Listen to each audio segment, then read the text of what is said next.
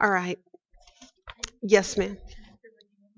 That was uh oh, I closed it. J- Thank you. I just closed my sheet up. I'm so sorry. Okay.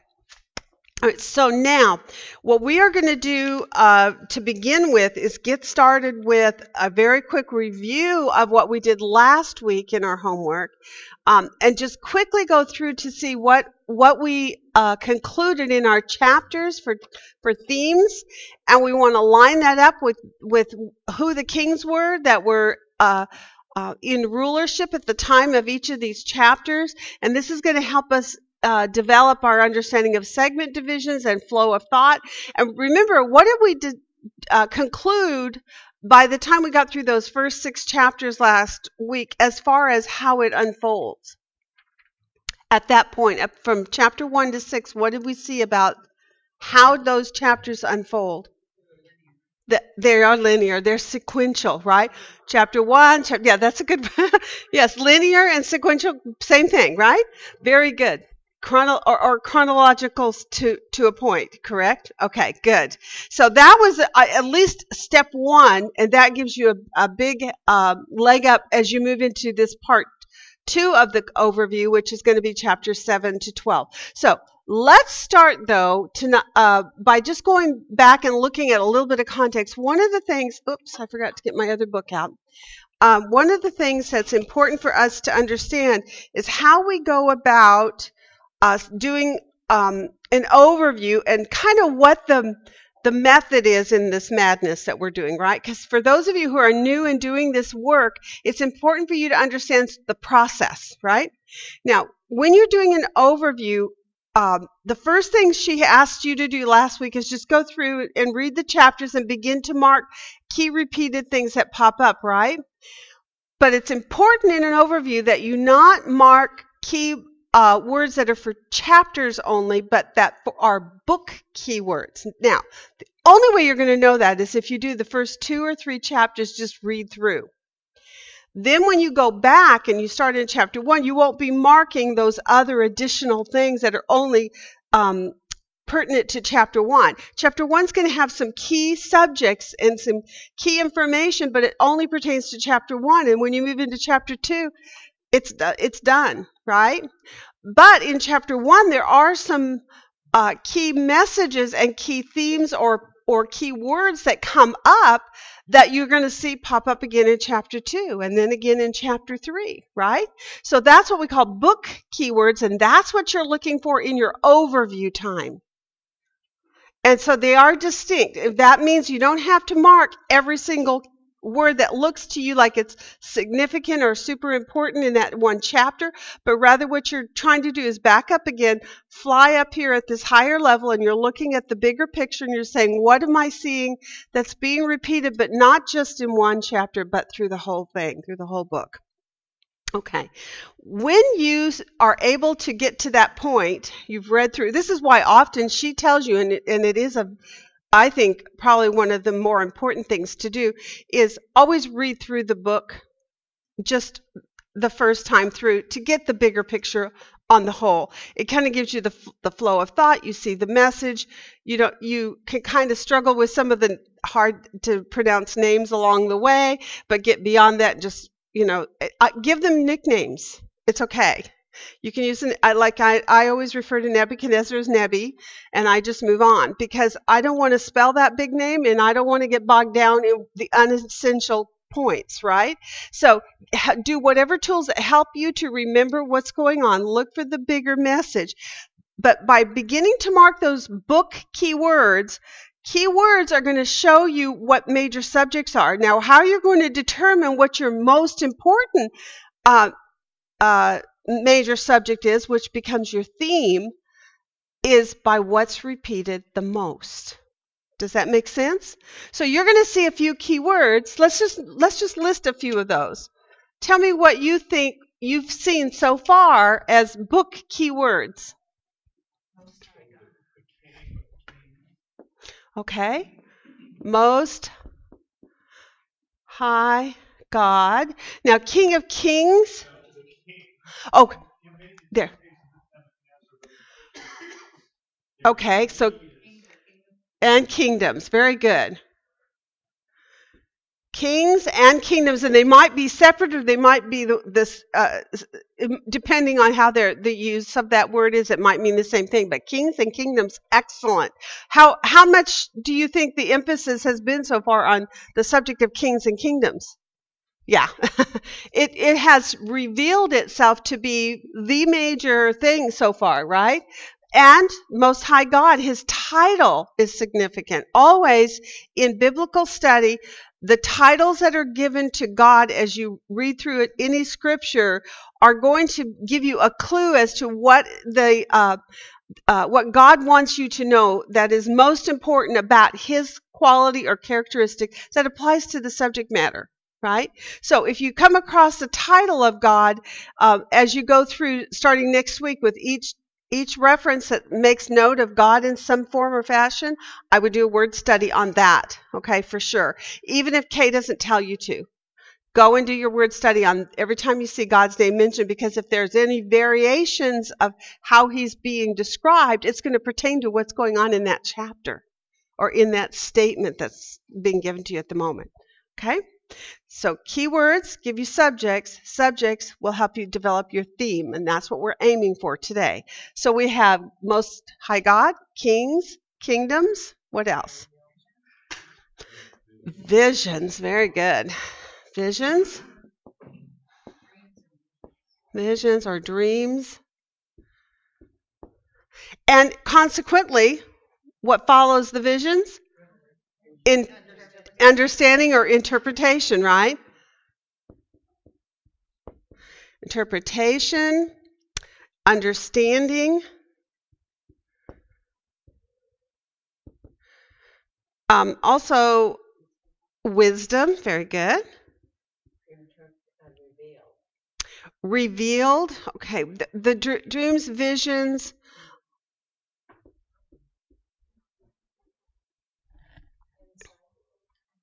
Interpret, understanding, insight.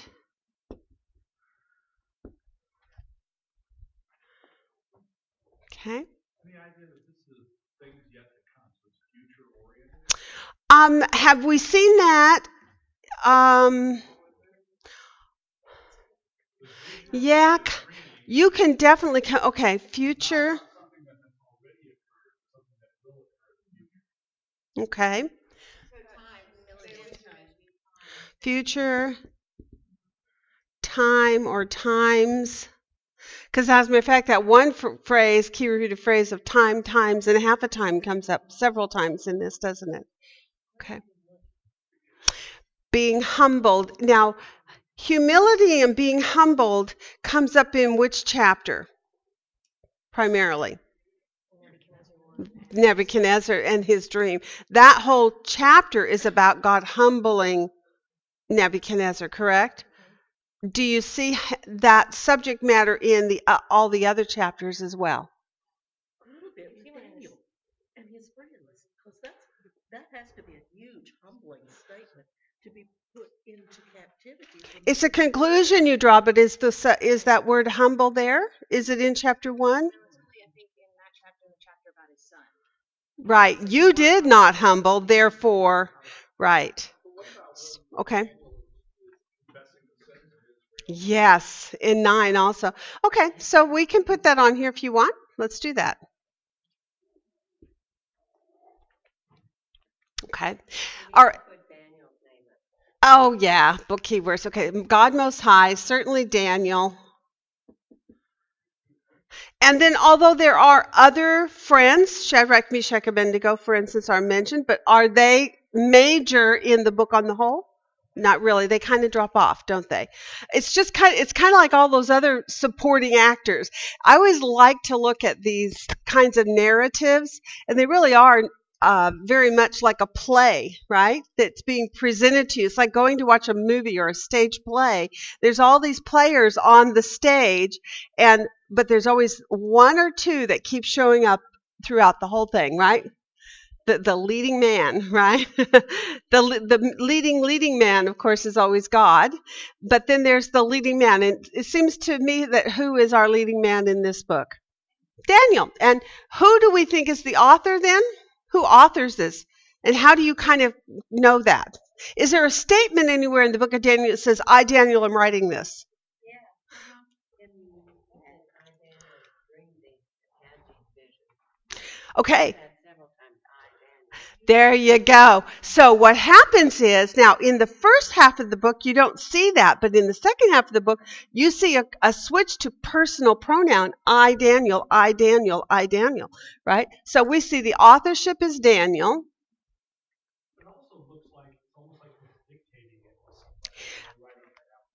Possibly, yes, and and also there's a, a point in one of the narratives, which is with Nebuchadnezzar. He's writing Nebuchadnezzar's story on yes on his behalf, so to speak. Right. So that's really cool. But we do see that then the one who's pinning it, it becomes pretty obvious as you move through this. It's it's Daniel. Okay. All right. So book keywords show us what now. If you have to consider the uh, this list as you go through, you, what you want to do now is when we go through and start making our chapter themes, titling our chapters, we want to try to draw out of what we see in our themes which of these seems to be the most dominant of our messages for the book so that we can develop our theme for the book. Um, yes? So the other group or person or people that seems to be missing from book is the whole idea of angels or messengers from God. Well, there are. Turn up in various different places. Yes, they do. Also, a people, another people group who becomes dominant is who? Who are who are Daniel's people? Yeah, people Yeah, the Jews or Israel, and then the Chaldeans or Babylon, right? And then later it's going to be the Medes and the Persians. So we do see those things start to pop up later on. But would you say if you had to pick a major theme, which is what we're shooting for, right? That's what we're trying to grab out of this. Are are the Persians the major theme of this book? Are the Chaldeans even, the Babylonians, the major theme of this book? It's like they're supporting actors in the story, aren't they? It's like there's a story that's trying to be told, and it's being told with these uh, supporting in pieces of information that are being given to us. As we are told the story we're getting to see the message and that's what we're heading for. So we're trying to see what is his major emphasis in this in this book. Why is he writing to us? So let's go on and do a real quick review on what we did for our chapter titles last week. What was your title in chapter one? And did anybody go back and review that a little bit and say you know let me rethink this through what was going on in chapter one what did happen in chapter 1? Big picture, not detail. Daniel and his friends were taken captive. Yep, Daniel and his friends were taken captive. And Daniel and his friends came from where? Judah. So, I do I'm going to do it this way. Judah's sons. And what happened to them at the end? Yeah. Put into service to Babylon. Now, anything that's close to that conveys that message will, will, be sufficient, correct? Now, who is the king in chapter 1? Nebuchadnezzar. So we're going to put him up here while we're doing this just so that we have a consistency. So the king the kings it is uh, Nebuchadnezzar of Babylon. Okay. Maybe significant in chapter one, but not just that they were put into service, but that they stood out. Yeah, they fell. They do. And when you're in chapter, well, actually, kind of, it is, is kind of a theme that runs all the way through. But particularly when you get to the second half of the of the book, is they're excelling what seems to be emphasized. God does grant them favor, and and what is the major subject of what you're seeing as we looked at our homework this week? What seems to be the major message there? God is sovereign over everything. There you go. The the emphasis kind of shifts from Daniel to be to being more about God, what God is doing basically behind the scenes in the unfolding storyline of history, right? So it starts out in the first half of the book, Daniel and his friends, Daniel and his friends, and they kind of be uh, seem to be on center stage. But then all of a sudden it makes a switch. So again, consider that as another possibility for a segment division for you. As you're looking at this book, how does the book change? In the first part, one thing's happening, in the second part, something else is happening, right? Um, okay.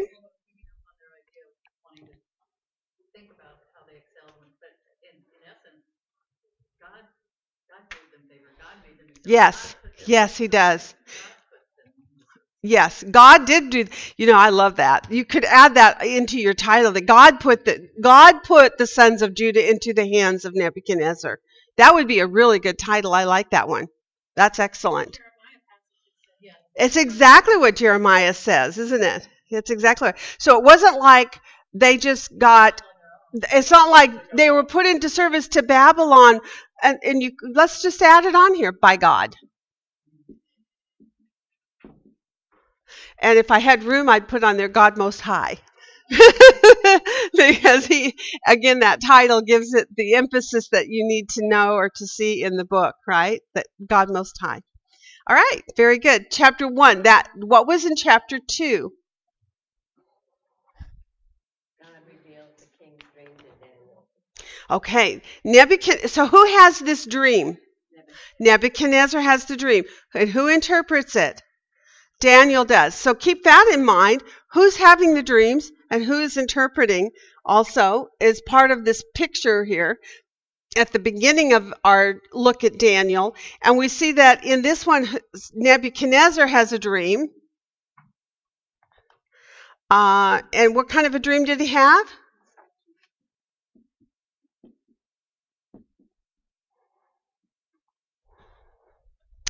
Um, and, huh? large statue. A large statue. Yes, okay. uh, okay, Neb, he has a statue dream. Um, let me think.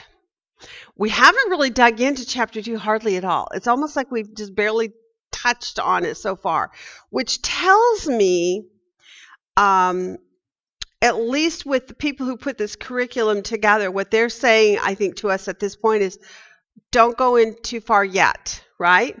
I know that next week in her homework assignment to us, she Kay is going to tell you and remind you, do not do commentary work on chapter two before she tells you to do so. I know it. It's so hard to be not be tempted. But let me tell you, the biggest joy is when you figure it out yourself. And what this method should show to you as if you were faithful to do your homework and you're faithful to just stick it out and do what what's being said uh, do this day one do this day two. And if you just do it what happens is eventually you get to a place of discovery. And you got there without somebody telling you how that was supposed to be or what was supposed to be said there or what your your understanding of it was supposed to be right? It's god's word uh, through your diligent study being revealed to you in a way that's going to be really meaningful to you and you're never going to forget it. When you get the answer and you get it figured out all for yourself by yourself through the holy spirit's teaching you what's going to happen is that is going to be so deeply seated in your memory banks that it's really going to be the thing which is going to propel you forward in all of your other studies from here on. Because once you realize the joy of discovery for yourself rather than doing commentaries, then you're going to find out you don't really need the commentaries. You just have to be uh, diligent enough to do the research and the study. Use the tools that are in your precept toolbox. Pull them out. Mark your keywords.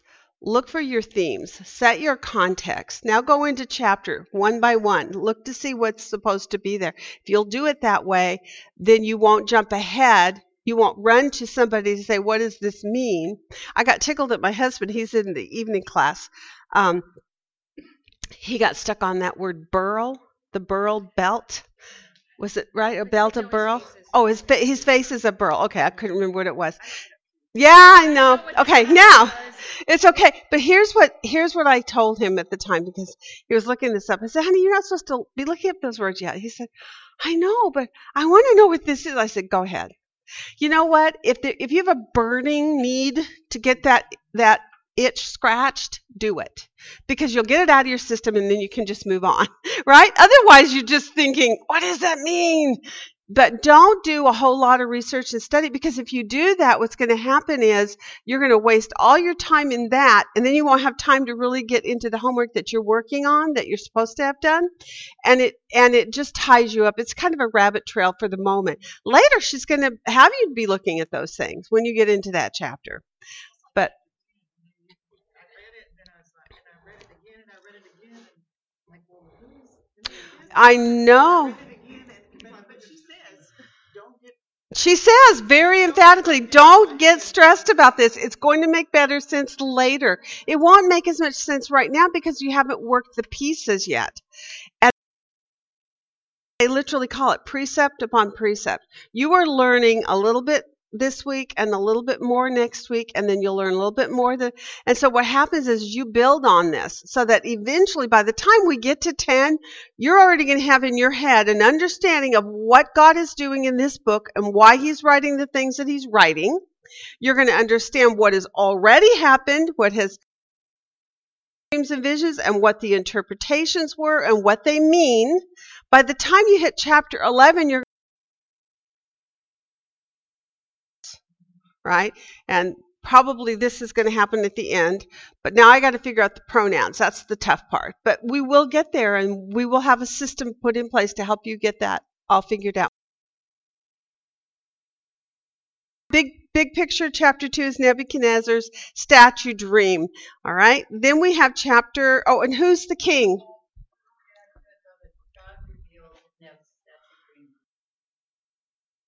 And-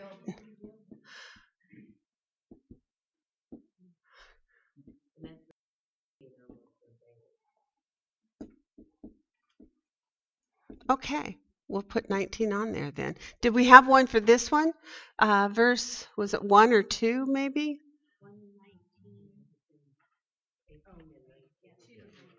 So what cha- what uh, the first title in, in chapter 1? 19? I'm all on board. And then chapter 2 is also 19? What? Then the mystery was revealed to Daniel in a night Oh. vision. Nineteen says that the mystery was revealed to Daniel in a night vision. It, and that is in two. And this is cor- is this correct then? Yes. Okay. All right. Chapter one, it reads, eight, nine says, now God granted Daniel favor and compassion. Twenty-four, seventeen, uh, God gave them knowledge and intelligence in every branch. No, we wanted we wanted we want big picture. Okay, that's the last verse. I I liked that one, and and it, you know the book opens in that manner too, as well in verses one and two. It talks about them coming into the captivity, so you could even use verses uh, maybe one and two in in that title. Okay, either of those. See, it's it's not like there's a right and wrong. It's like you just got to kind of find the one that for you best de- declares what the the point is. So if you have come up with a theme or a chapter title, then you try to find a verse that supports your title. Okay, you read back through, say, well, which one most clearly conveys this message of my title? That's what you're looking for. Okay, all right, and uh, what and why are we putting our scripture references up there? Why do why is that a necessary part of this process? It's the address for where you get that information. Now, what does that do then for the the collective group as we study this together? Yes, we can all go back and validate. Oh, I see what she saw there. I agree. Or no, I think she I think she concluded that we need to re- discuss that again or we need to rework that. So it helps us to confirm together and agree together on a t- on a uh, conclusion statement. Okay, so scripture verses are important. Chapter three. What did you see there?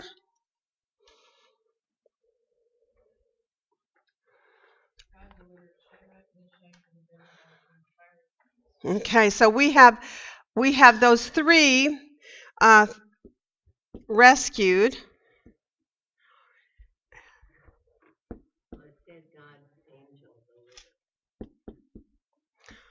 From the fire. Okay. And you want to put on there something about God's angels? God's angel delivers them. Verse 28, I think it's Okay, give me verse 28, you said. Okay. Three, rescued from the fire. Now, um, well, we're not really ready to discuss that part. Okay, never mind. Okay. And who is the king in chapter 3? Nebuchadnezzar. And that's in Babylon again. And that's where we were also before we forgot to write it down. So we're beginning to see a pattern here, are we not? We've got three chapters. We're still in the in the kingdom of Babylon. It's all under the kingship of Nebuchadnezzar as the king at this point. Okay, chapter 4. What do you see? Okay.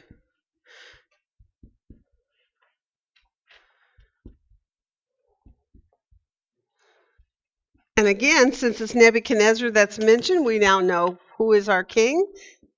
Nebuchadnezzar. He's in Babylon kingdom still. Um, he has this tree dream, um, and the conclusion of that tree dream is what has happened to Nebuchadnezzar during that storyline. He was humbled. How was he humbled? What happened to him? One, he was he was literally removed from his kingship, correct? And what happened at the end? He's restored as the king. Does that kind of fit with any of our key words at this point? Our big our big picture key words that a king is removed and a king is restored. So you might want to add that in here. Yeah. Seneb is removed and restored as king. Okay. And do we have a verse for that?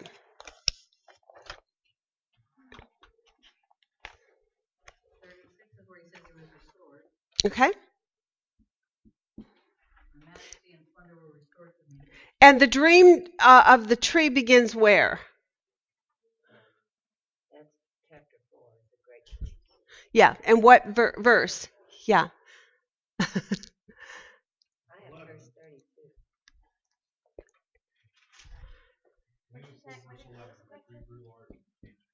Okay. Ten starts with there's a tree in the midst of the earth. full of its grain." Okay. So we'll put 10. So, okay, just pick the one that works for you that tells you he's having a dream about a tree. And we're going to get into the details of what that tree dream is all about when we do our chapter observations. For right now, we're trying to see the big picture. What we're seeing here is big picture, he had a dream. And consequently, that dream had to do with Nebuchadnezzar being removed and then later restored as their king. Right? And I, I think I told you this last week, but in the um, in the uh, uh, I guess the the historical writers that talk about this era in history, kings who went mad are, were actually often revered in that day, which I think is interesting because it kind of explains why they allowed him to be out in the field um, and they didn't kill him, right? Nobody came to usurp his throne from underneath him. But do you know why they actually revered people who went into madness? They thought it was the gods dealing with them. Now, this is just history. When you go in and do your work this week, you might look to see if we can validate that story that I heard. I heard it from a through a, uh pastor as he was giving his sermon, and he talked about this. He said one of the reasons it was actually a um, he was an instructor, a uh, professor for um, theological studies, and he was talking about the history of why kings like this or like David when it happened to David when they went into madness they weren't just killed because it has to do with their their idea their concept of what was going on with the person who was in madness. Remember the in the New Testament the guy that runs around in the tombs in madness but they don't kill him Well, he's awful big. He's a big dude. Well maybe but they didn't kill him they let him just kind and a lot of it had to do with their idea of madness having something to do with the gods uh, speaking or dealing with that person, and they revered that or they feared it.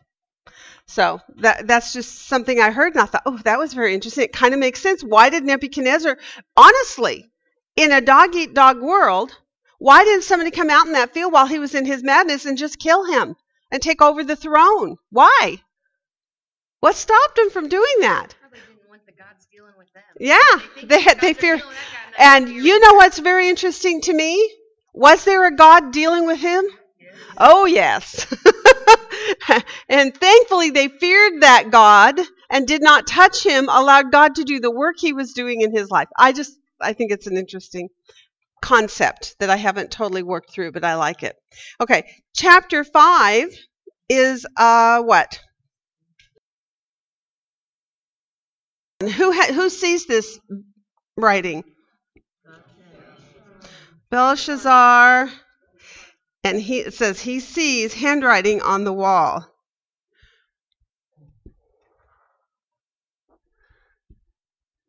You actually see a hand writing.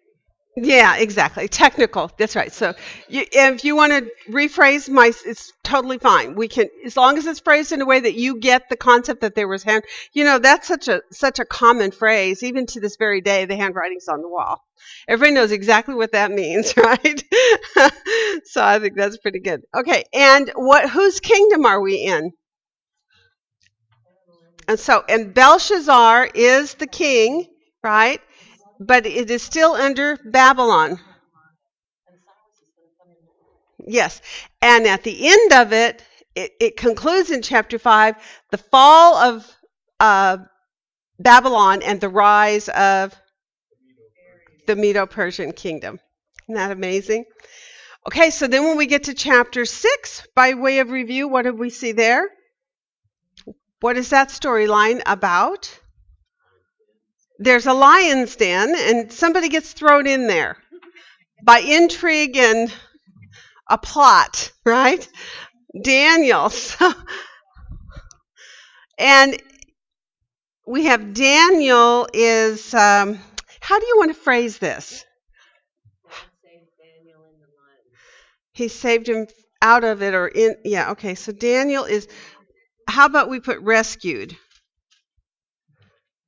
Rescued from the lion's den.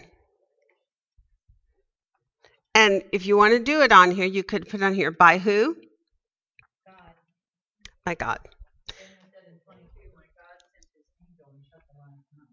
Okay. Okay, and that's in 22. I like that. We didn't get a verse on uh, 5. Do we need one? Yes? Verse 5. Thank you. I love, and that one there, there's a scripture verse in there in chapter 5 I love so much where it talks about our life's breath is in the palm of God's hand. I love that. And then there's the writing on the wall and in the in the hand of God is our life's breath. Okay, in Daniel, rescued from the lion's den, basically by God's angel. So we see again God intervening to rescue his people. Yes. I just was kind of contemplating this transition from five to six. I mean, this is kind of like if Daniel was Secretary of State under Trump and the Russians invaded and took over the United States, and they made him their Secretary of State as well. Yes. It's unheard of in our world today, isn't it? Unheard of. I know. Even from one administration to another. Generally, you go in and get rid of the old administration and put in your own. But in this old system, they didn't do that. Um, the other thing that's very interesting, we're going to look at it more clearly, but under Cyrus, what else does this new king do? Daniel's in the lion's den is under what kingdom? Darius. And who is Darius? He's the Mede. So this is the Medo Persian, right? That's something we are going to dig out. We're going to do some history work on that when we get there. Very, very cool. Well, and there's a lot. The I tell you what, the most amazing thing for you and I as precept students today is we've got internet. All you have to do is Google any question that pops in your mind. Actually, my husband and I were laughing the other night because we were talking to Alexa. Alexa, and then she'd you know, answer our questions for us. We'd have a disagreement about what was going on on the sports, or I couldn't figure out who these teams were that were playing. That's how much I know about Super Bowl. I'm so sorry. But I'm like, okay, so who are the two teams playing? And and well, what what state are they from? Well, it doesn't matter. It's by city. I'm. What do you mean it's by city? How come it's not by state? I mean, I was really confused. Anyway, Alexa was helping us. So you guys have not only Alexa, which is very much inferior, however, but Google, you, and you've got commentaries that you can go to and read at the appropriate times. But for instance, next week, once you've done your homework, allow for yourself. Don't cram it to the end because you're going to want your your research time so badly. At the end of your work next week, you're going to have time to go in and start reading about Babylon and who's Nebuchadnezzar and um uh and Angie, is it you that's Annette? I'm sorry. Who was it? Amanda. Who's Amanda? Oh, there you are. Okay, that has you have some great uh, pictures and some stories to tell us about what you saw. I'm excited for you to share that with us. And th- next week is when we're going to get to start sharing some of those extra biblical researches that we are going to do on the things that we're looking at that just add like the sprinkles on the cake. You know, we're building the cake right now. Next week, we're going to start icing, and then we're going to come behind it with things like what Amanda will have to share for us and, and sprinkle it with all the pretties, right? And it's just going to add those, those additional things that just help to really bring it to life. For me, as a, um, as a young believer, we were living in in Turkey, and when we first got our orders to go overseas to Turkey, and that was in 1983, terrified. I mean, we were all like, ah, Turkey, you know, like what's Turkey, right? I didn't even know where to find that on a map. But when we when we got there, what God did for me there was I got to walk the streets of all of these biblical places in history that we now study. I mean, Ephesus was where my daughter's high school graduation was. At the Library of Celsus at Ephesus, which is like about two hours down the road from us, um, the the seven churches were like stomping grounds every holiday. We went to Laodicea uh, in the wintertime because they have hot uh, pools of water for swimming, and we take the kids down there and they could swim day after day all through the winter, and they loved it. Um, it it's it brings everything to life when you actually say, I've been there, I've seen that, here's the pictures, archaeologists have dug this up, scientists have shown and proven this. I mean, it, it just adds support to God's word, which is already true. So for those of us who already are convinced God's word is true, awesome. But you know what's even even more fantastic is when the world is shown that God is true when you can pull it out and say, I know you're not a believer. I know you're not convinced yet, but did you see this? Here it is. The history is now proven. And do you, think of how many stories that are recorded in scripture that for years they said that does that's not true it never happened it's just fiction it's an allegory or whatever and then, then they suddenly discover that city go here's the ruins of jericho here it is right? And all of a sudden what they used to say was not true is now proven true. Over and over and over god's word is proven to be true.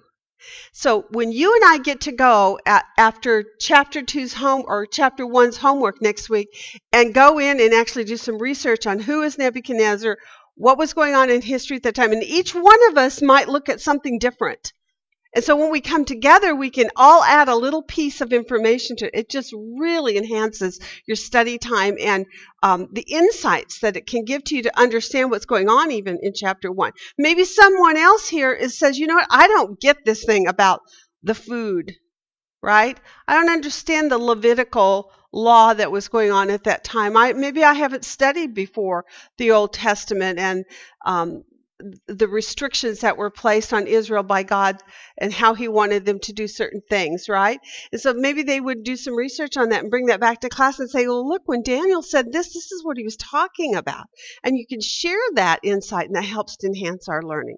So when Kay tells you to, do the research. And I'm warning you ahead of time. Next week is going to be an excellent week for you to have opportunity to go do some of your research on some of these other things. So just keep that in mind and allow some time in your week um, for being able to do that because it's fun, right? And we all benefit from that. Okay. All right. So what we have seen at this point then is a transition, correct? So if you are going to begin to do a uh, segment division. Now, when we move into the next part of it, you're going to see it even uh, develop in a slightly different way. But what can you see at this point as far as a segment division might be? By kingdoms. Okay. And so, what have you got in these first five chapters? Babylon. And right now we have the Medo Persian.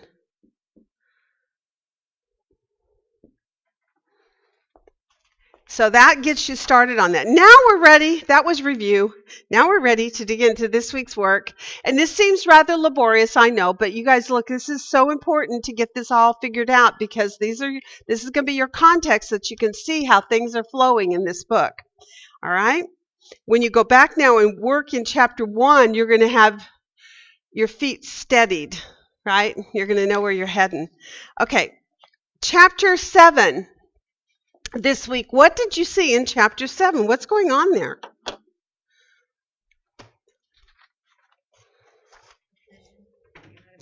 It is a vision. Wow. Who's having the vision? Um, that's interesting. Daniel's having a vision, huh?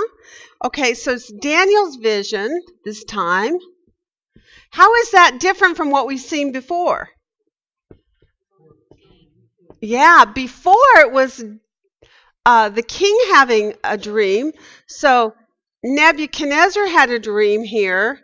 Um, Nebuchadnezzar also had another dream here, right? And Belshazzar sees something, right? In a, in, in a supernatural way. All right. So we see three instances here where something's going on, but it's being revealed to the kings of the kingdoms at that time. But now we see it's a vision that Daniel is having. What is his vision of? Four great beasts. All right. And do you have a verse for that? Okay. Verse 3. Any other insights? What did did you learn anything about those beasts or about I mean just from the overview part of it? There we go. So what we now know is these four great beasts pertain to, as far when you come to interpretation, it's about kingdoms, right? So you might want to put yourself some kind of a visual notice that this is talking about kingdoms, right? You could actually do draw. Let's do that. I'll do four of those. I like to draw my little castles.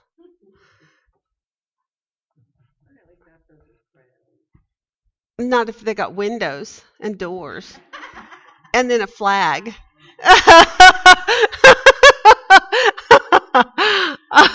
Listen, I didn't say I was a good drawer. I just said I'd like to draw.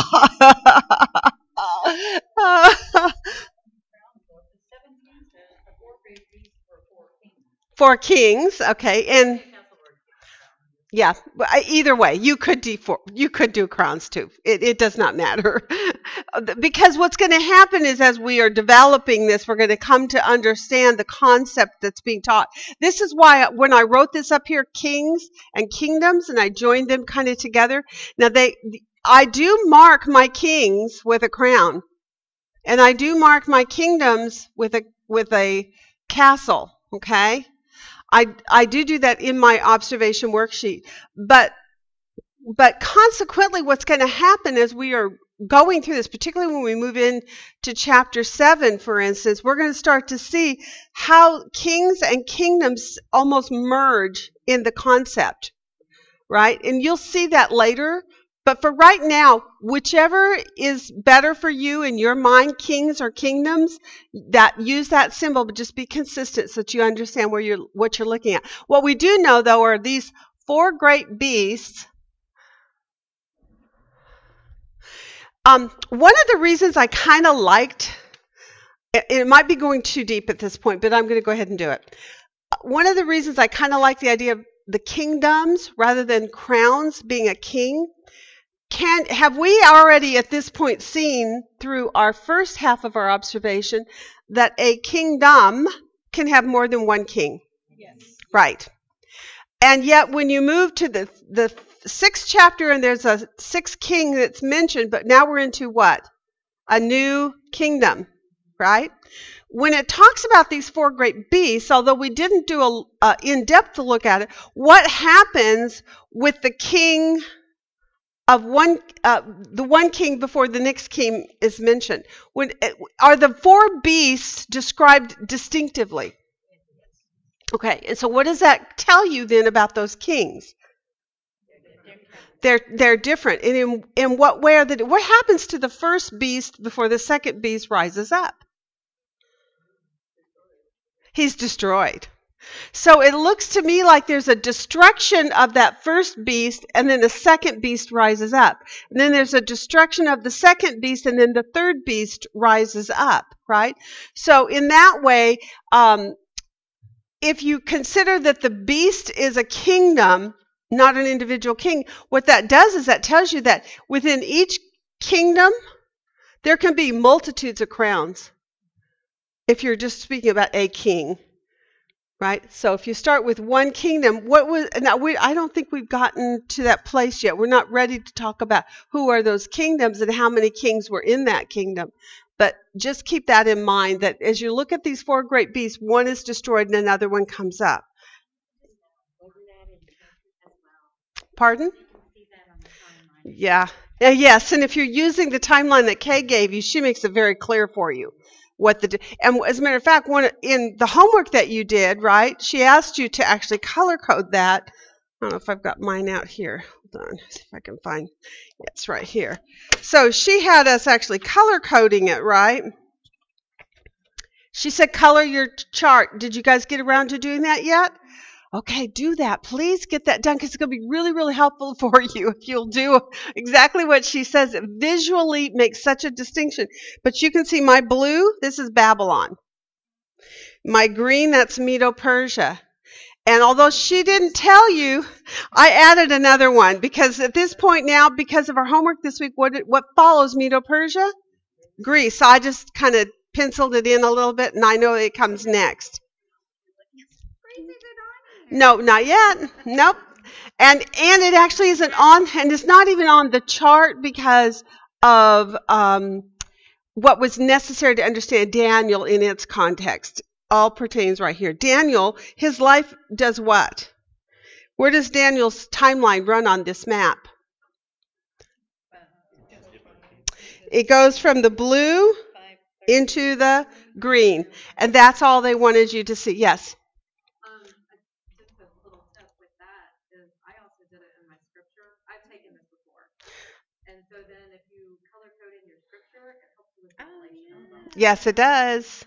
Very good. I have done that for years. I love that. And it's, well, there's a lot of tools. Like, listen, those little tools, those kind of little hints on how to how to help yourself visually um, keep things straight. It's going to be so valuable to you uh, as you're doing your homework inductively. What gets really bad is sometimes I prefer reading off my observation worksheet than I do even out of my Bible because in my observation worksheet it's color coded and all my all my highlights and my marks are put in there so I can um, like we talk about chapter 11 when we hit there with all those pronouns and you get lost once you color code them you won't once you color all the he's of uh, that belong together as being the same, you'll color code say all red, and then another one you'll color all green or yellow or whatever. So that then when you see them, you're going, oh, this he is this kingdom. Although I got to tell you, they go back and forth so much in that 11. I had to give myself notes on the sides of which color is which kingdom so I could remember as I was going through it. But when we get there, you'll get that figured out and it won't be that difficult. This color coded is really, really helpful visually. Okay, so do that. If you haven't done that yet, do that. Okay, now,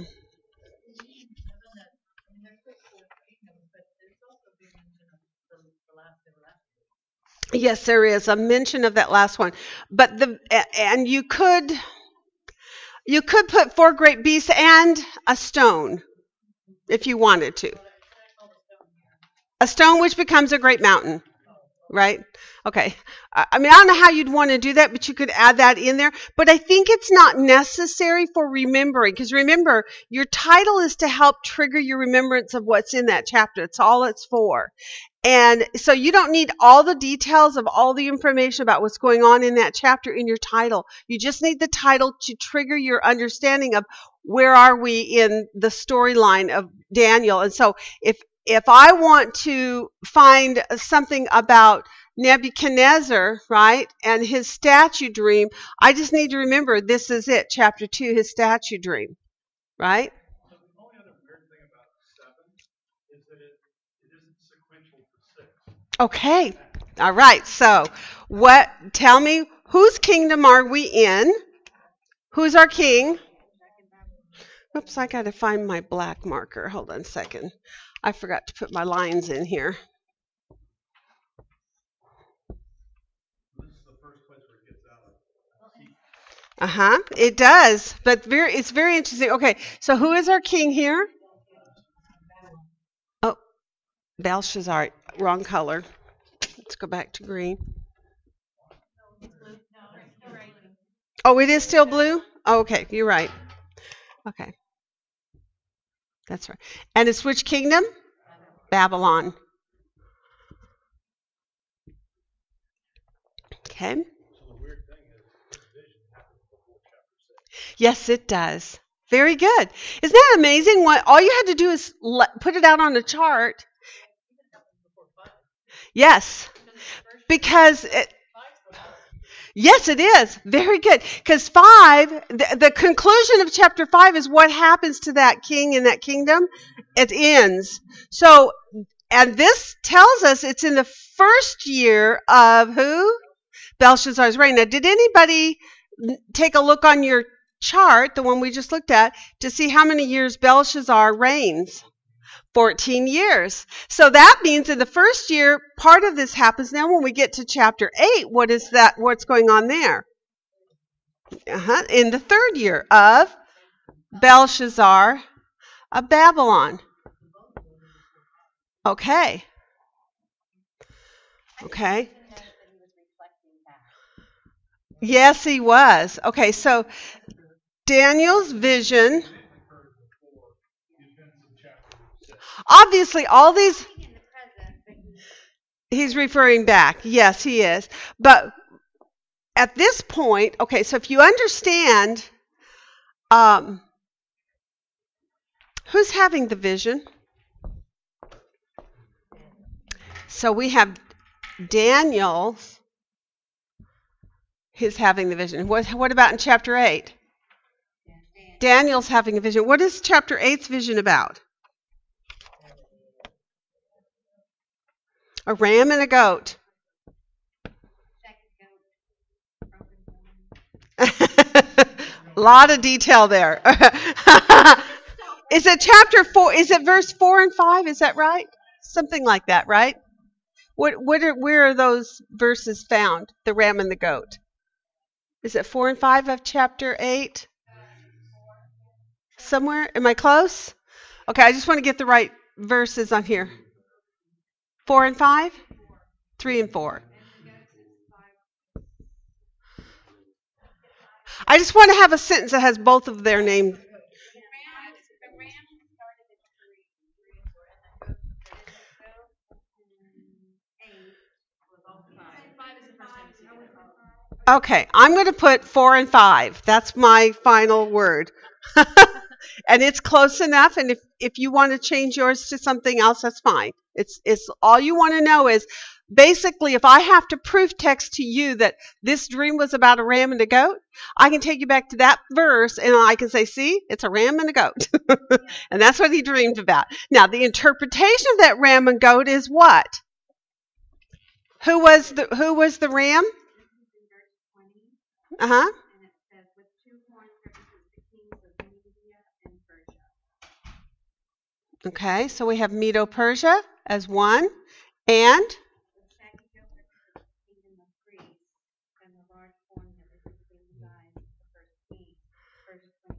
okay, and that's 21. So again, now what I show you in my in the consistency anyway of my markings is we have two kingdoms that are being referenced in this dream.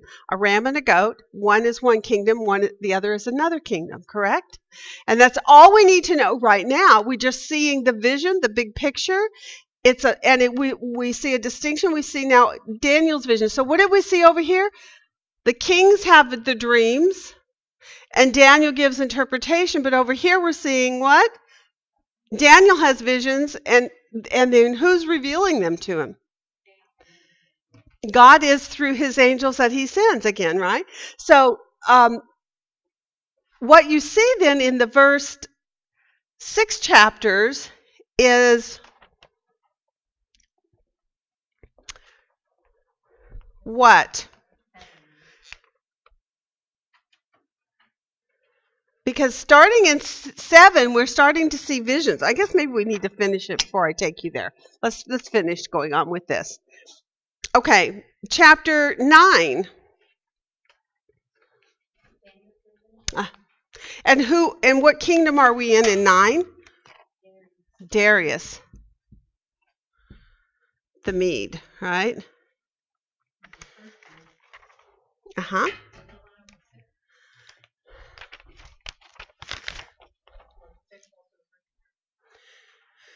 Um, boy, you're asking me a question. Hold on. I have to look. Chapter 9. In the first year of Darius, who was made king over the kingdom of the Chaldeans. That's in 9, correct? Okay.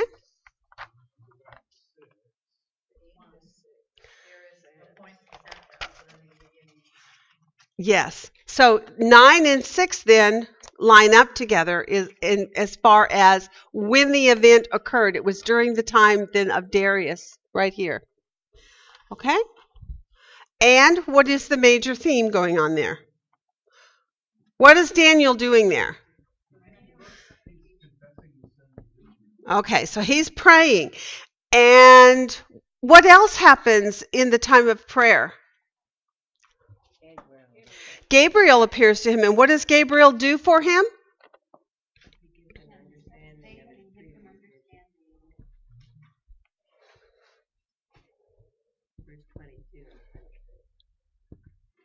And what is he giving him understanding of? His visions, right. And then my question then would be now, wait a second, have we seen a vision in chapter 9?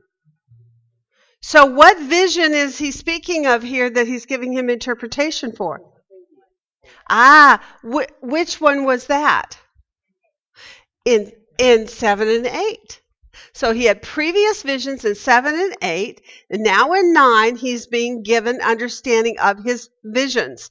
His visions, which are of four great beasts, which are four kingdoms, of a ram and a goat, which are two kingdoms, and Daniel is being given understanding of his vision.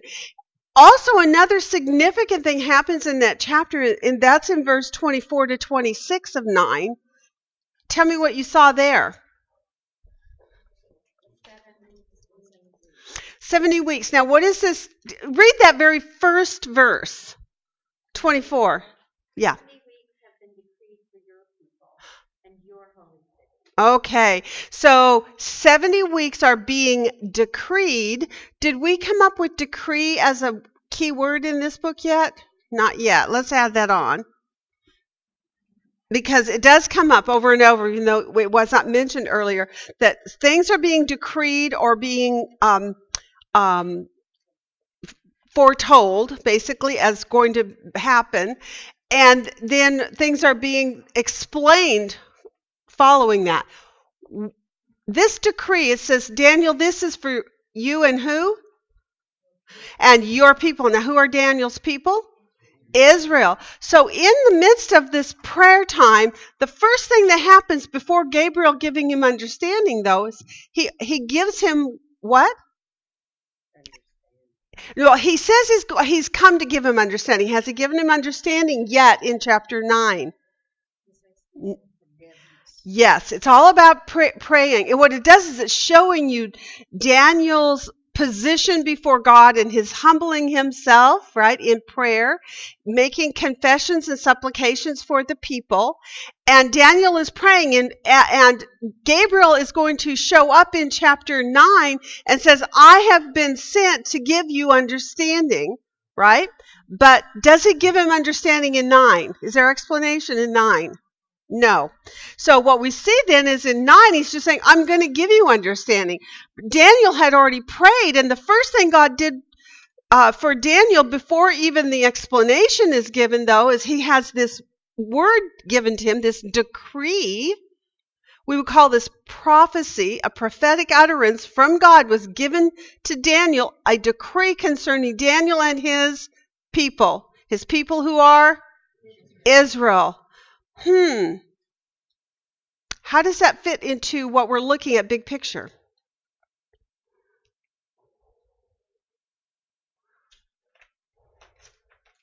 We're seeing what going on with kingdoms at this point. What seems to be happening with kings and kingdoms in our storyline so far? They rise and they fall. They rise and they fall. They rise and they fall. And where is Israel in the midst of all this?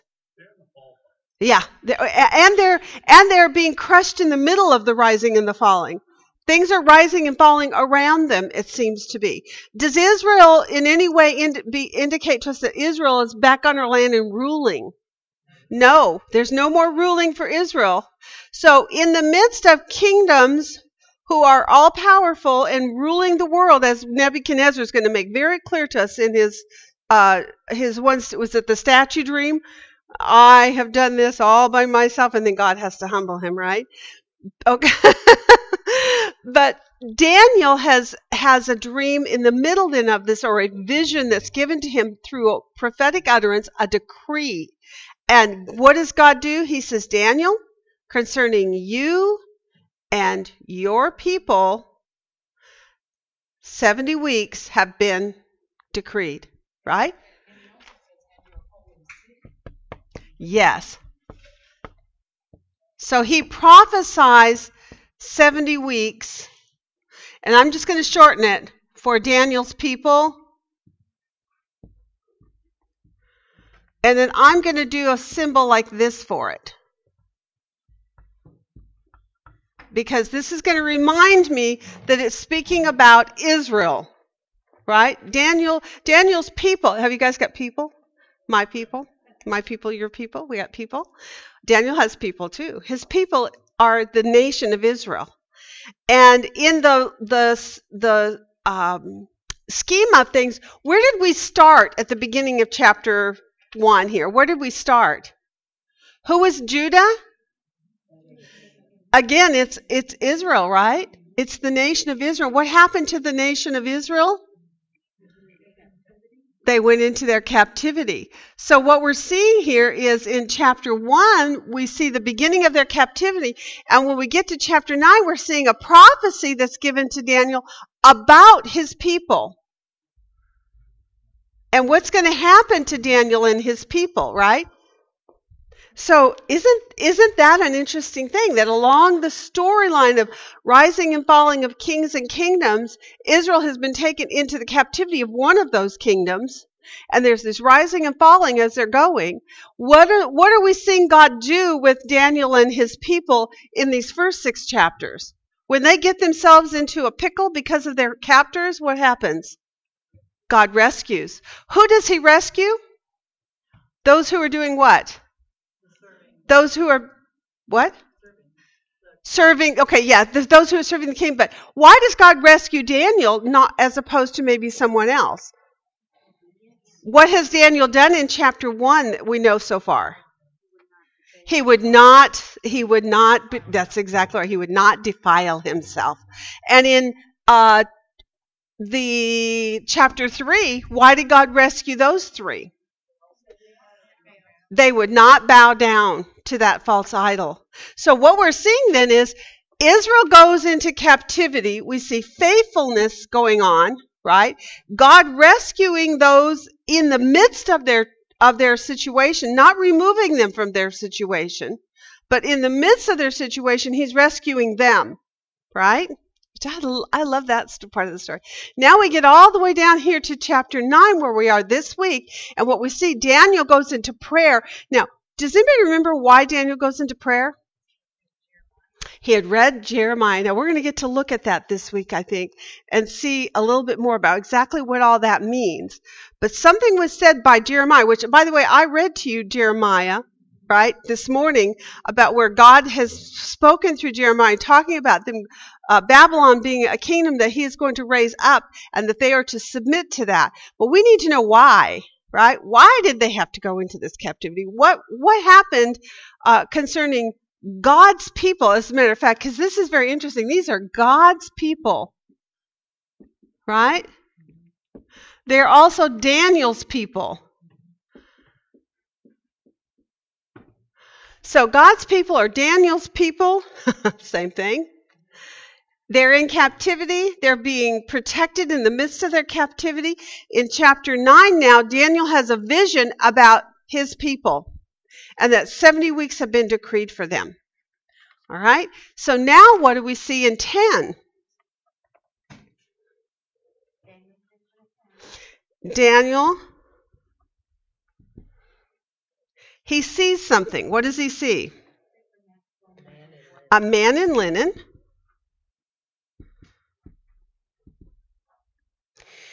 And um, he's going to be given understanding, right? Again, made mention of. And what is he going to be given understanding of? The Jews in the latter days. 14. Okay. Okay, given understanding.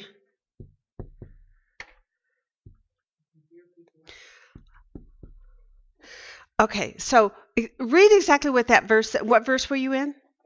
14. Oh, good. Okay, read that. You just made that up, I know. but it was really good. read verse 14 though cuz it's going to give you us the rest of this very long title, okay? it says, uh, Now I have come to give you an understanding of what will happen to your people in the latter days. That's good enough. That's sufficient. Okay, there's more. There's more. But did you see what he says? He tells him up here he has a vision and he prophesies about these 70 weeks for Daniel's people. Gabriel has been given understanding for this vision. He comes to give uh, this understanding to Daniel.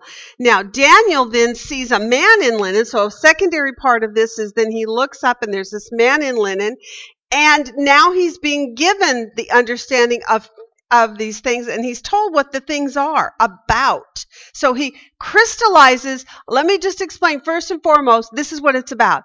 Daniel, this is about what is going to happen to your people in the latter days. Or in days yet future, is another way it says, right? Things that will happen. Yes, there you go. Things that will happen to his people in latter days. Now we're going to look at that phrase latter days and what does that mean? We're going to there's a lot of key, lot of words that are being tossed around here about the time of the end and the, the days yet future and the latter days and we're going to get this all tied up at some point when we get there. We'll do more research on that. We're going to find out what these um, identifying marker words, what they mean, what time frame are they speaking of specifically. Okay, we'll get that clarified later. Okay, so for right now, what we see then is two visions. Now Daniel's praying about those visions that he had back in the Babylonian kingdom. Now he's in the Medo Persian kingdom at the beginning of it, and he's saying he was praying and prophesying God gave him a prophecy. And then Gabriel says, I'm here now. I'm going to give you understanding. So then Daniel says, What I saw was a man in linen. And now he told me that he was going to tell me uh, or give me understanding with the things that will happen to my people, his people, in the latter days. Now, what kingdom are we in again?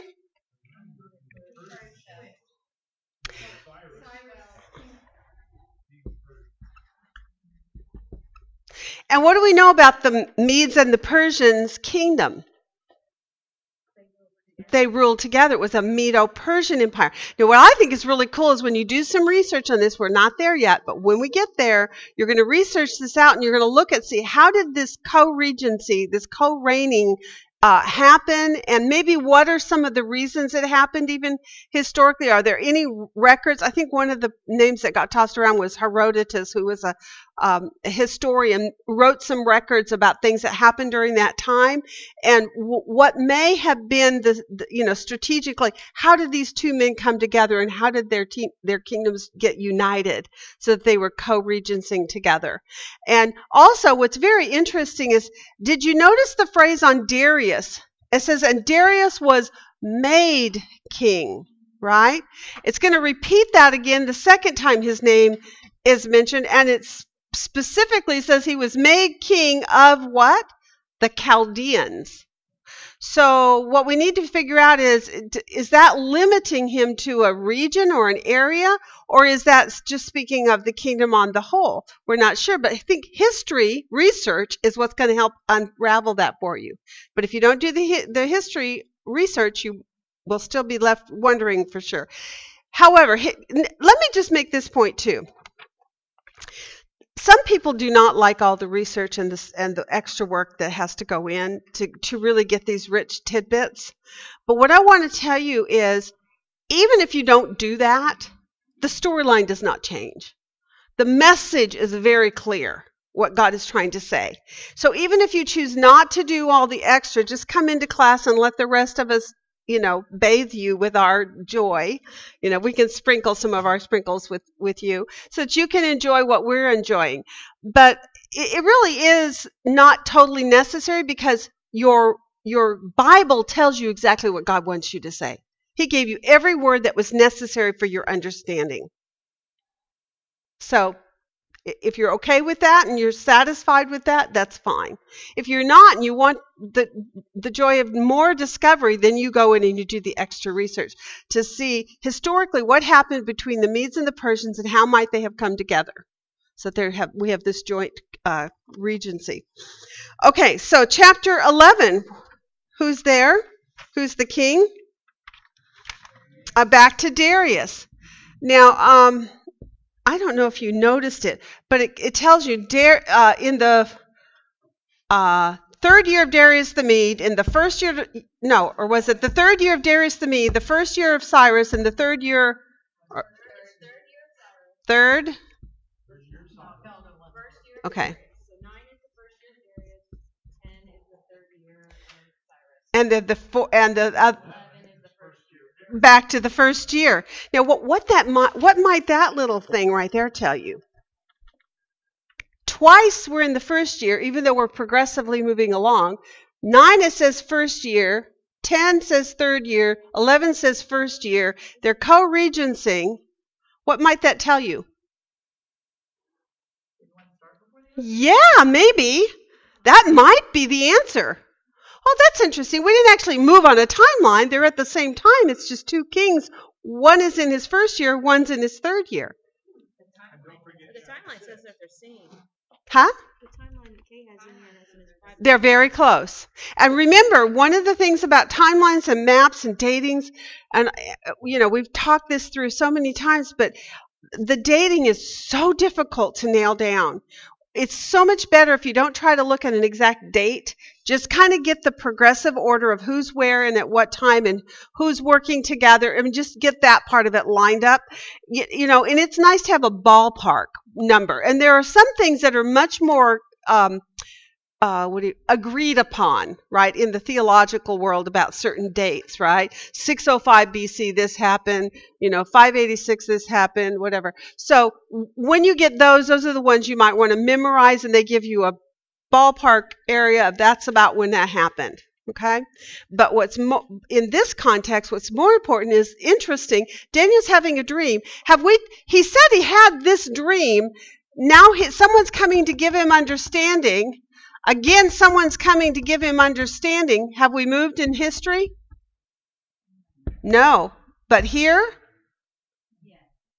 it looks like you've moved in history, but it's two different guys. One's in his first year, one's in his third year. Maybe one just started before the other. It could be, because you have the one where it says that Darius is immune to maybe Cyrus was registered. Oh, Persian kingdom, and then, is it all right, we're gonna. put you up. Kristen, you are brilliant. You you got to that one very quickly. That's good. I mean, and it's a possibility, and we have to parse it out together as a group. We need to do our research on that, but maybe that means Cyrus was already ruling, and he made Darius king of a certain region. Is that possible? Especially if they're co-regency, and it seems like this is a flow of thought from nine, ten down to eleven. We're in the we're still in the first year of Darius in eleven, just like we were in nine. In the middle, he mentions Cyrus of Persia being in his third year, but this is all one account being given in the flow of thought. So we haven't, for him, this is one event happening all at the same time. Are you catching that? See, these are the things that doing an overview and setting context will help you do. It'll help you say, oh, that's interesting. We didn't move on a timeline. We're in the same place. It's just two different kings. They had two different time frames in their regions or in their reigning. But you only see that because what you see then is 8, 9, and 10 is one, one account. He's giving you the same account of the same thing. So what has happened in 11 then? This one's hard. Okay, and give me your verse on that one because I didn't see that one, but that that sounds good. Okay. 11, verse ele- 11, 11. Let's all look at this one together and see if we can find something that works pretty good. Oh, yeah, I'm in 11, chapter 11. We need a. Uh, how about verse 2? I like 2. Someone read that for me. And now I will tell you the truth. Read the reading. Behold, three more kings are going to arise in Persia, and the fourth will gain far more riches, riches all of. As soon as he becomes as strong, becomes strong through his riches, he will arouse the whole empire against the of Uh-huh. And then it's going to go on and give some explanation about what happens in the kingdom of Greece, right? So what we see now is there are two kingdoms being discussed. So it's basically it's talking then in chapter 11 about kings of Persia, Persia's fall, and Greece Greece rising up. So I kind of want to skip all the part about how many kings were going to come and go as far as my title is because that's more like bigger picture. I want to look at the I want to get up higher and look bigger picture. It's one kingdom versus another kingdom and the sequential order of them, is it not? Would you say that that's what you see there? Per, uh, uh, Persia falls and Greece rises. Okay, so let's put it that way. Fall of Persia and rise of Greece. Now, even though you don't know who all those pronouns are at this point, what do you now know about all the he's and the she's and the they's and the whatever that's going on in there? It's about Persia and Greece, and then later it's about Greece and what's happening within within that realm or that kingdom is what? Okay, there is a division in there, and and in the midst of that, what what kind of things are taking place that you can just kind of that you spotted easily? I know I don't want you to have to. Was there like intrigue? Were there covenants? Was there warring? Was there kind of a tug of war for power position? And yeah, so that did you not see that? And uh, yeah, and how are they referred to when you get into that part of the text? North and south. So if you really want to just simplify your title without having to try to figure out all details, right now we know something about the north and something about the south, right? Kings that basically that are at warring with one another, right? Kings at war. At war, not where. at war. North and south, right? North and south, huh? North and south. North and south of what? Ah, how did you figure that out? Okay, there's some little very good. There's some there's some words in here that kind of give us a clue.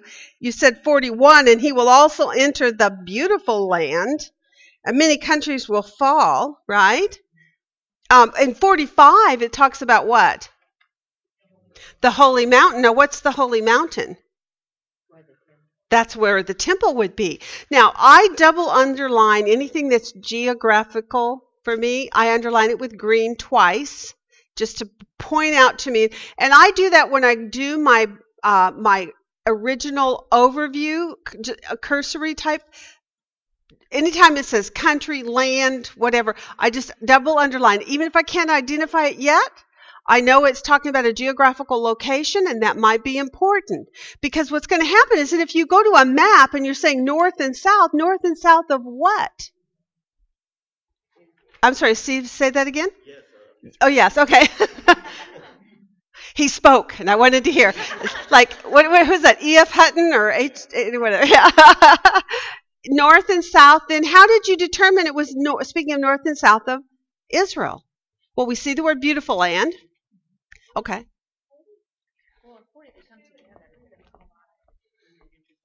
Okay, let's look at 40. At the end time, the king of the south will collide with him, and the king of the north will storm against him. Now that one's a little tough. Let's hang on to that one for now. But we what we see in 41 is the beautiful land is mentioned again. And that it seems to be in the middle of everything, correct? So if you understand what the beautiful land is, now what if you didn't know what the beautiful land is? Remember, at this point, what we're seeing is 9, 10, and 11 so far, these are all one vision, right? So far, we are we are seeing that these all go together, correct? He ha- he he prays. He also has a prophecy, and then Gabriel says, "I'm going to give you him understanding of his vision of what visions? These two right here, right? That he's already had." And he said, and he, when he had this up here, he says, "What was he being given understanding about?"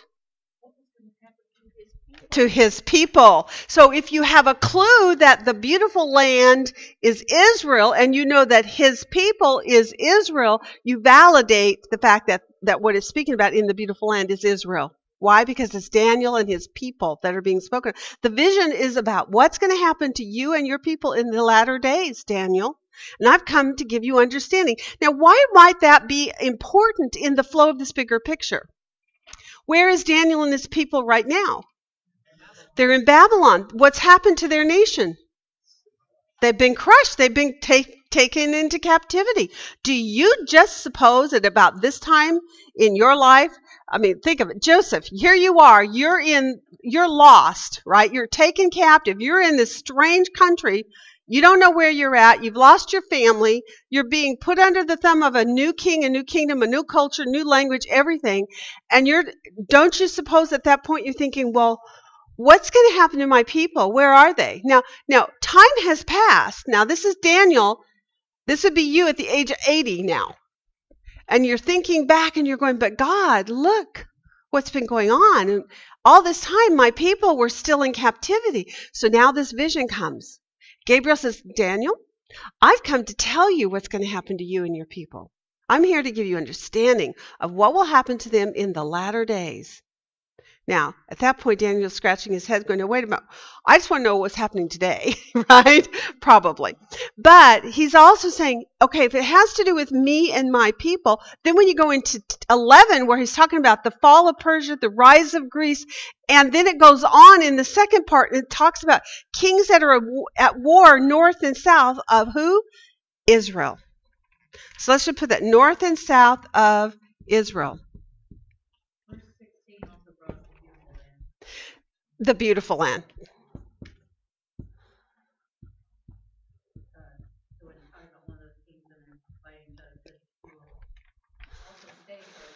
Beautiful destruction. Yes, it is. So it's very interesting. There's there's a bunch. You don't realize it until you start looking for them. And you go, oh wow, there's like there's like several times when that's mentioned. And by the way, another time is is subtly mentioned if you go back up into 31. Look in 31. What's spoken of there? Yeah, the sanctuary where the sacrifices are given. Where would that be? That's all. We're back to Jerusalem again, aren't we? So he says, forces from him, that would be the king of the north, will arise. He will desecrate the sanctuary fortr- fortresses and do away with the regular sacrifice, and they will set up the abomination of desolation. Wait a minute, I've heard that term before. Abomination of desolation. Um, seems like we heard that one again. It's going to come up again, isn't it, in 12? Huh, that's interesting. Abominate. Go to 12:11 and just take note of that. That that mention of an abomination of desolation is mentioned twice. Now, are they speaking about the same thing? Or yeah, oh, yeah. Maybe. Don't assume it, it automatically is. Okay, now for those of you who have been around and done this before, you already have the answer. But, but let's not, you know, spoil the discovery uh, of. I know you do. So do I. The end is God wins. Yay! Big picture. okay, so right now, what you need to know is we see a, that Daniel is being given understanding of his visions. Okay, he had been given a vision to begin with of four great beasts, and at the end of that, I'm just going to draw a picture of a great mountain that is established at the end. When what's going to happen with all of these? they're going to be destroyed and a great mountain comes and is established and we're going to learn more about what that great mountain pictures what that means okay? But since that's what, what we know his in- initial vision was and then a secondary vision was given to him with greater detail about two of those kingdoms right? The ram and the goat. Then daniel later in time he's we're now into the first uh, year of the reign of, of Darius the Mede, Daniel begins to pray and he prophesies about uh, something is going to happen to Daniel and his people for a period of 70 weeks. We don't know what that means yet either, but we will.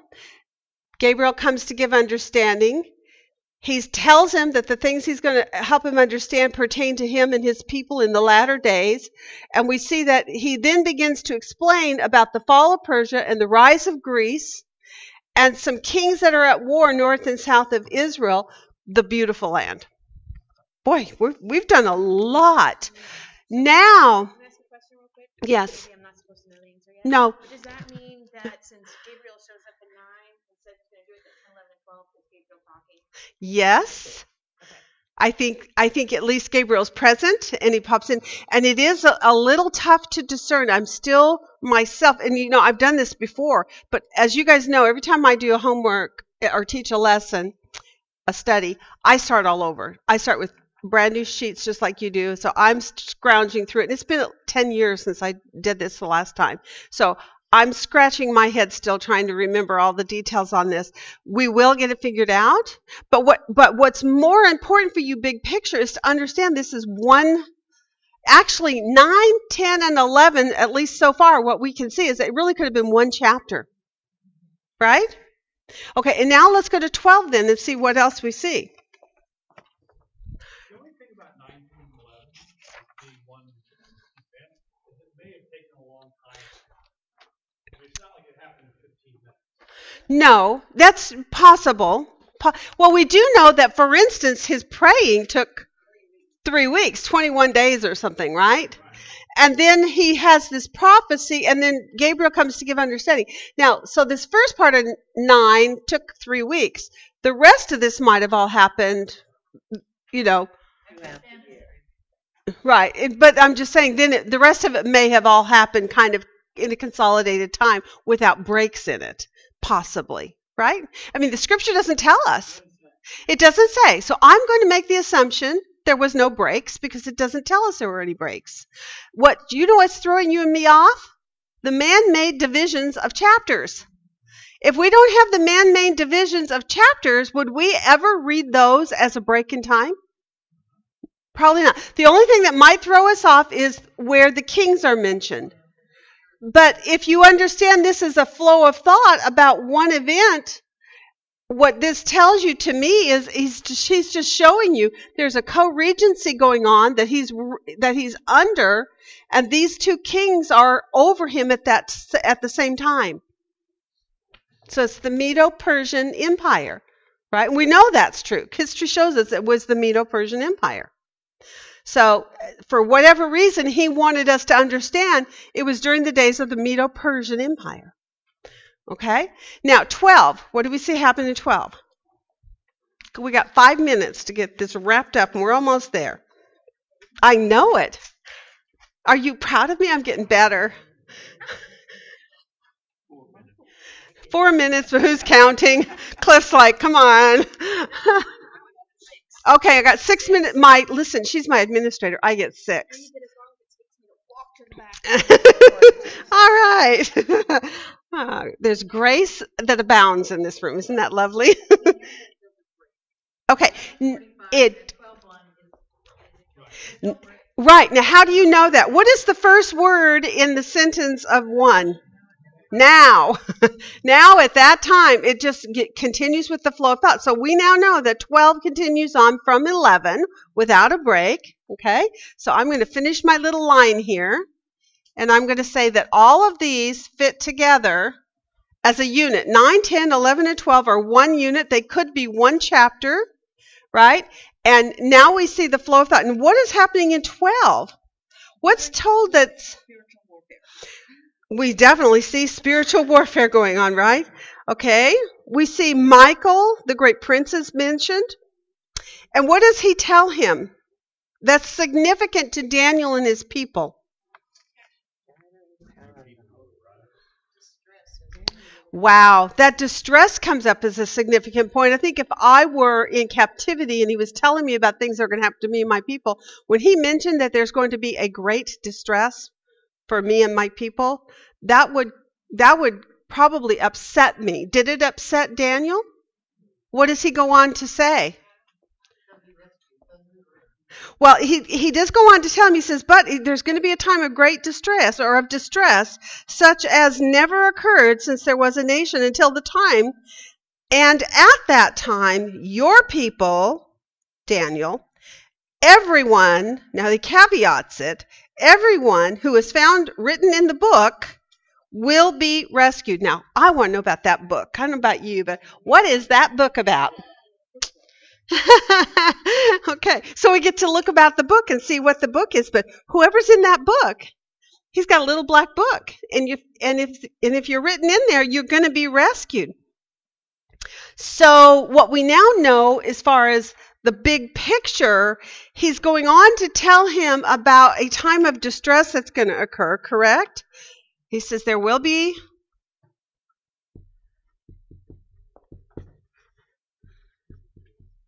a time of great distress.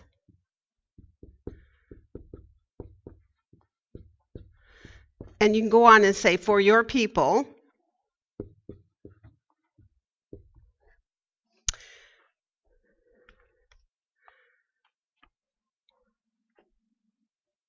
But, right? But what? What's the good word? Part?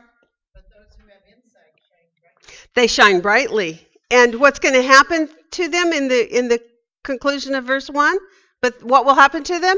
They will be rescued. I think if I were saying big picture, the details are certain things are going to happen like your people are going to shine brightly if they for those who have understanding and insight and they will lead the many to righteousness i think it said.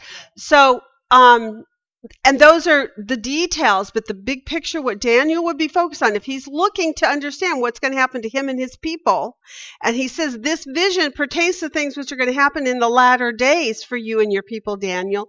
And he's saying there is going to be a time of great distress for you and your people but you will be rescued. And you can throw in the extra if you want to those who are written in the book of life, right? And not only those that are alive at that time, but even some that have passed away. We can, we can You know what's very interesting to me too is thus far in the first half of this book, have we seen God rescuing people? And what was the reason God rescued them again? Do you remember what we said? Their faithfulness to God, right? So do you think their faithfulness to God and things that are written in the book of life might have something in common? Potentially, right? It seems like there might be a link there, big picture. You will be you will be rescued. There's one more point I want to add on to this as we conclude it though. Um, he talks about in verse 7 because this is a really significant pi- visual picture. The man in linen, he's he's above the waters. He lifts both hands to heaven, right? And what does he what does he do? What does he say? Okay, so he swore. Now, what does it mean to swear?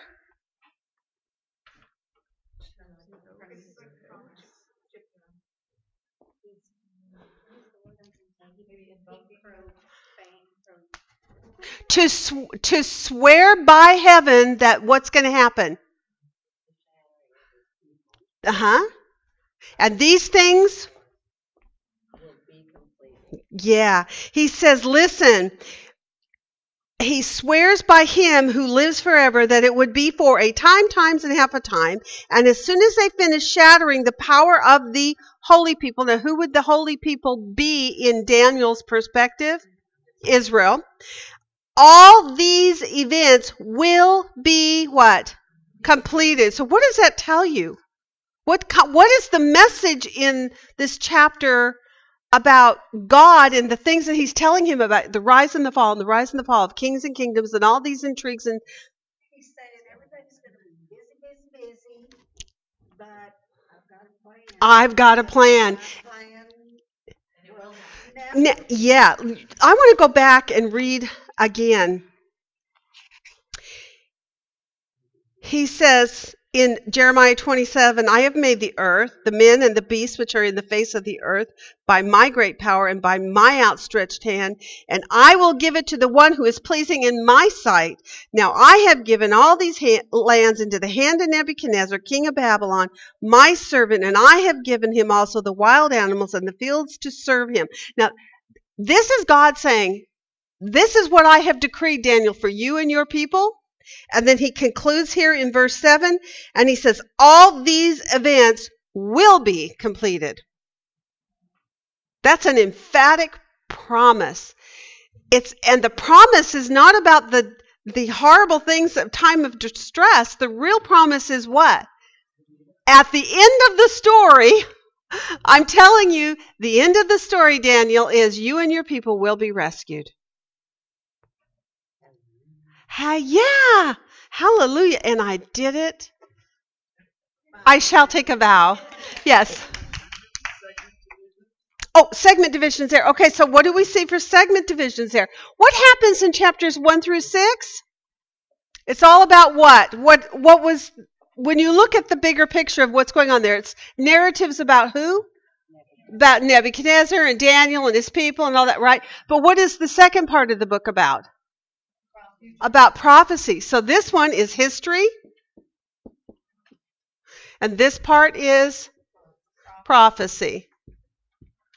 I also see it as the first part establishing Daniel's credentials so that we confidently believe That's a good one. in his vision. I like that. You go deep. See, those are the th- those are the kinds of insights that that are called analytical. And when you when a person rises to that place of being able to reach analytical observations, that's when you know you're really learning. You're not just by rote filling in the blank and answering the questions of you, but you're actually analyzing what you're looking at and you're able to draw out, oh, look at this. This is what I see. I'm seeing this bigger picture, and I'm seeing that he's setting up Daniel's credentials by showing and disturm, uh, displaying himself. Who else is God demonstrating and, and portraying to us in, in chapters 1 through 6? God Most High. He's establishing that God Most High is what? He's the sovereign king. Now, so what is the key repeated word concerning God in the book of Daniel? That he is who? He is God Most High. So if you want a theme for the book, something about God Most High.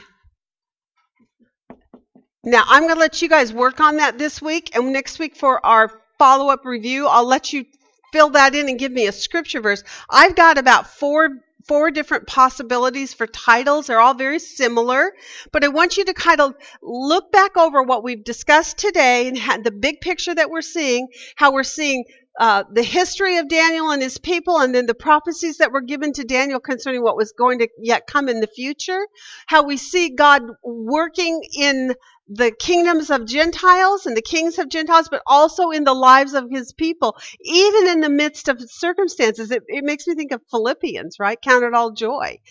Um, and then we're going to look at the end of it about these prophecies specifically that are given to Daniel. When we get there, those are the prophecies, the the the techniques that you're going to learn for coming to sound interpretation are going to be really vital to getting into revelation when we move into that book.